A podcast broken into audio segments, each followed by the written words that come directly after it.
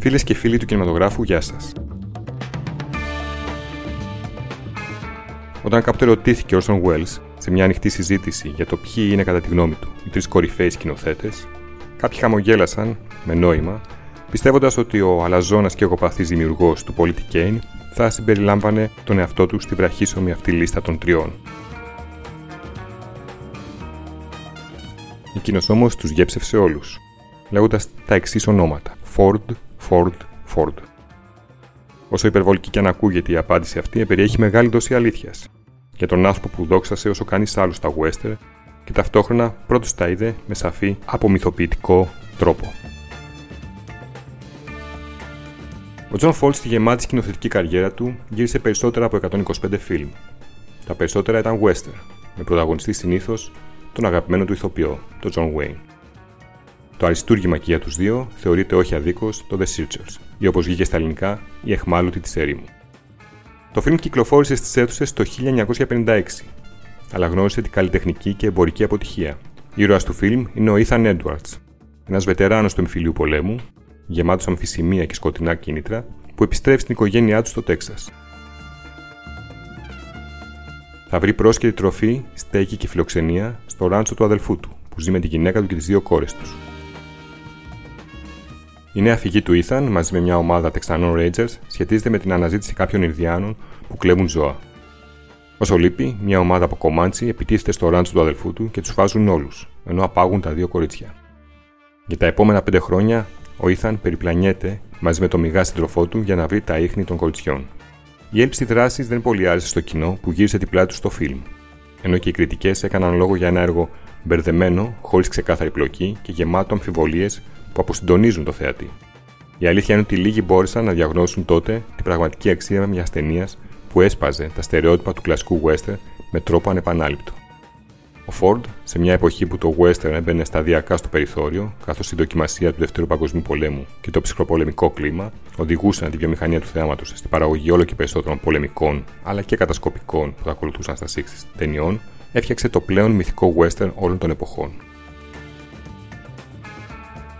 Μέχρι τότε, όλοι θεωρούσαν ως κορυφαίο western του την ταχυδρομική άμαξα, η οποία του είχε χαρίσει το 1939 το δεύτερο Όσκαρ σκηνοθεσία, πέντε χρόνια μετά από τον Καταδότη. Ένα φιλμ με το οποίο ο Ιρλανδικής καταγωγής Ford καταπιανόταν με τις ρίζες του μέσα από μια ιστορία προδοσίας ενός ηγέτη του Ήρα.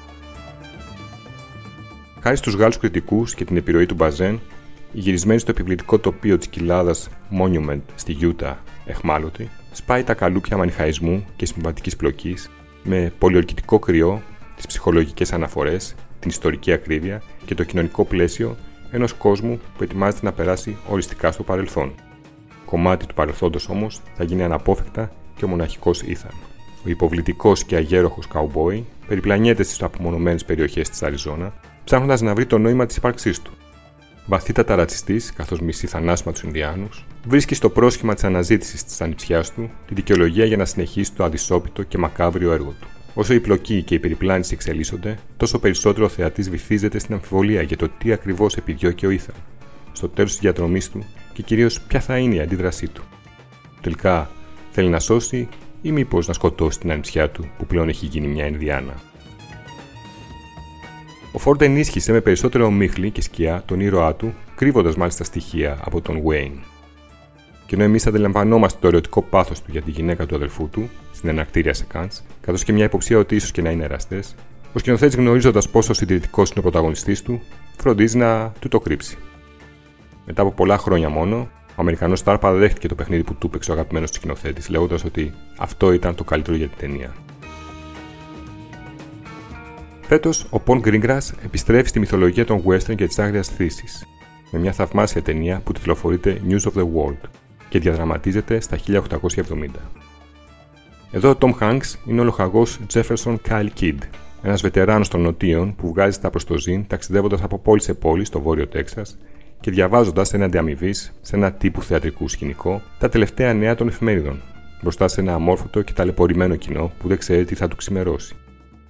Στον δρόμο του λοχαγού βρίσκεται ένα άγριο, εγκαταλειμμένο ξανθομάλικο κορίτσι που είχαν αρπάξει Ινδιάνοι όταν ήταν μωρό, σκοτώντας τα υπόλοιπα μέλη της οικογένειάς του. Η ολοφάνερη σύνδεση της ταινίας με το αριστούργημα του Φόρτ δεν καμουφλάρεται. Ο σκηνοθέτης του φιλμ, το τελεσίγραφο του Μπορν αλλά και της Ματωμένης Κυριακής, έχει και άλλες ευθείε αναφορές που σχετίζονται με την εχμάλωτη της έρημου.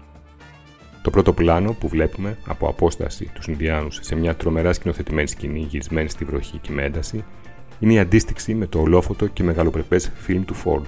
Εδώ, το σκοτάδι και η μελαγχολία έχουν το πρώτο λόγο.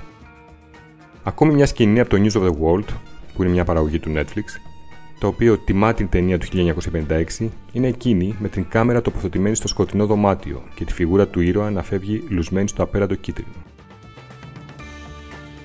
Όμω ο Βρετανός σκηνοθέτης θέλει να πει και μερικά ακόμη χρήσιμα πράγματα γύρω από την ιστορία του Ethan Edwards και του λοχαγού Jefferson Kidd. Το πολιτικό στοιχείο είναι έντονο, καθώς ο Αμερικανικός εμφύλιος δείχνει να συνεχίζεται αμύωτος σε ένα τόπο όπου οι τιμένοι άνθρωποι του Νότου υφίσταται συνεχείς ταπεινώσεις από τους μπλε. Σε ένα τόπο που η κατάργηση της δουλεία δεν έχει ακόμη γίνει πραγματικότητα. Σε ένα τόπο όπου η νέα αστική Αμερικανική Αυτοκρατορία δεν μπορεί να ξεφορτωθεί το αμαρτωλό και αγροτικό παρελθόν της. Και φυσικά το τραύμα της γενοκτονίας των Ινδιάνων παραμένει ανοιχτό, όπως δηλώνει τα παράμιλα στη πιο όμορφη και ποιητική σκηνή της ταινίας, εκείνης με την αμοθύελα, όπου οι ταλαιπωρημένες μορφές κάποιων νεκροζώντανων αυτόχθονων εμφανίζονται από το πουθενά για να δώσουν τη συνέχιση της ζωής στους ήρωες. Αυτά λοιπόν από μένα, να είστε όλοι καλά και θα τα ξαναπούμε την επόμενη Πέμπτη.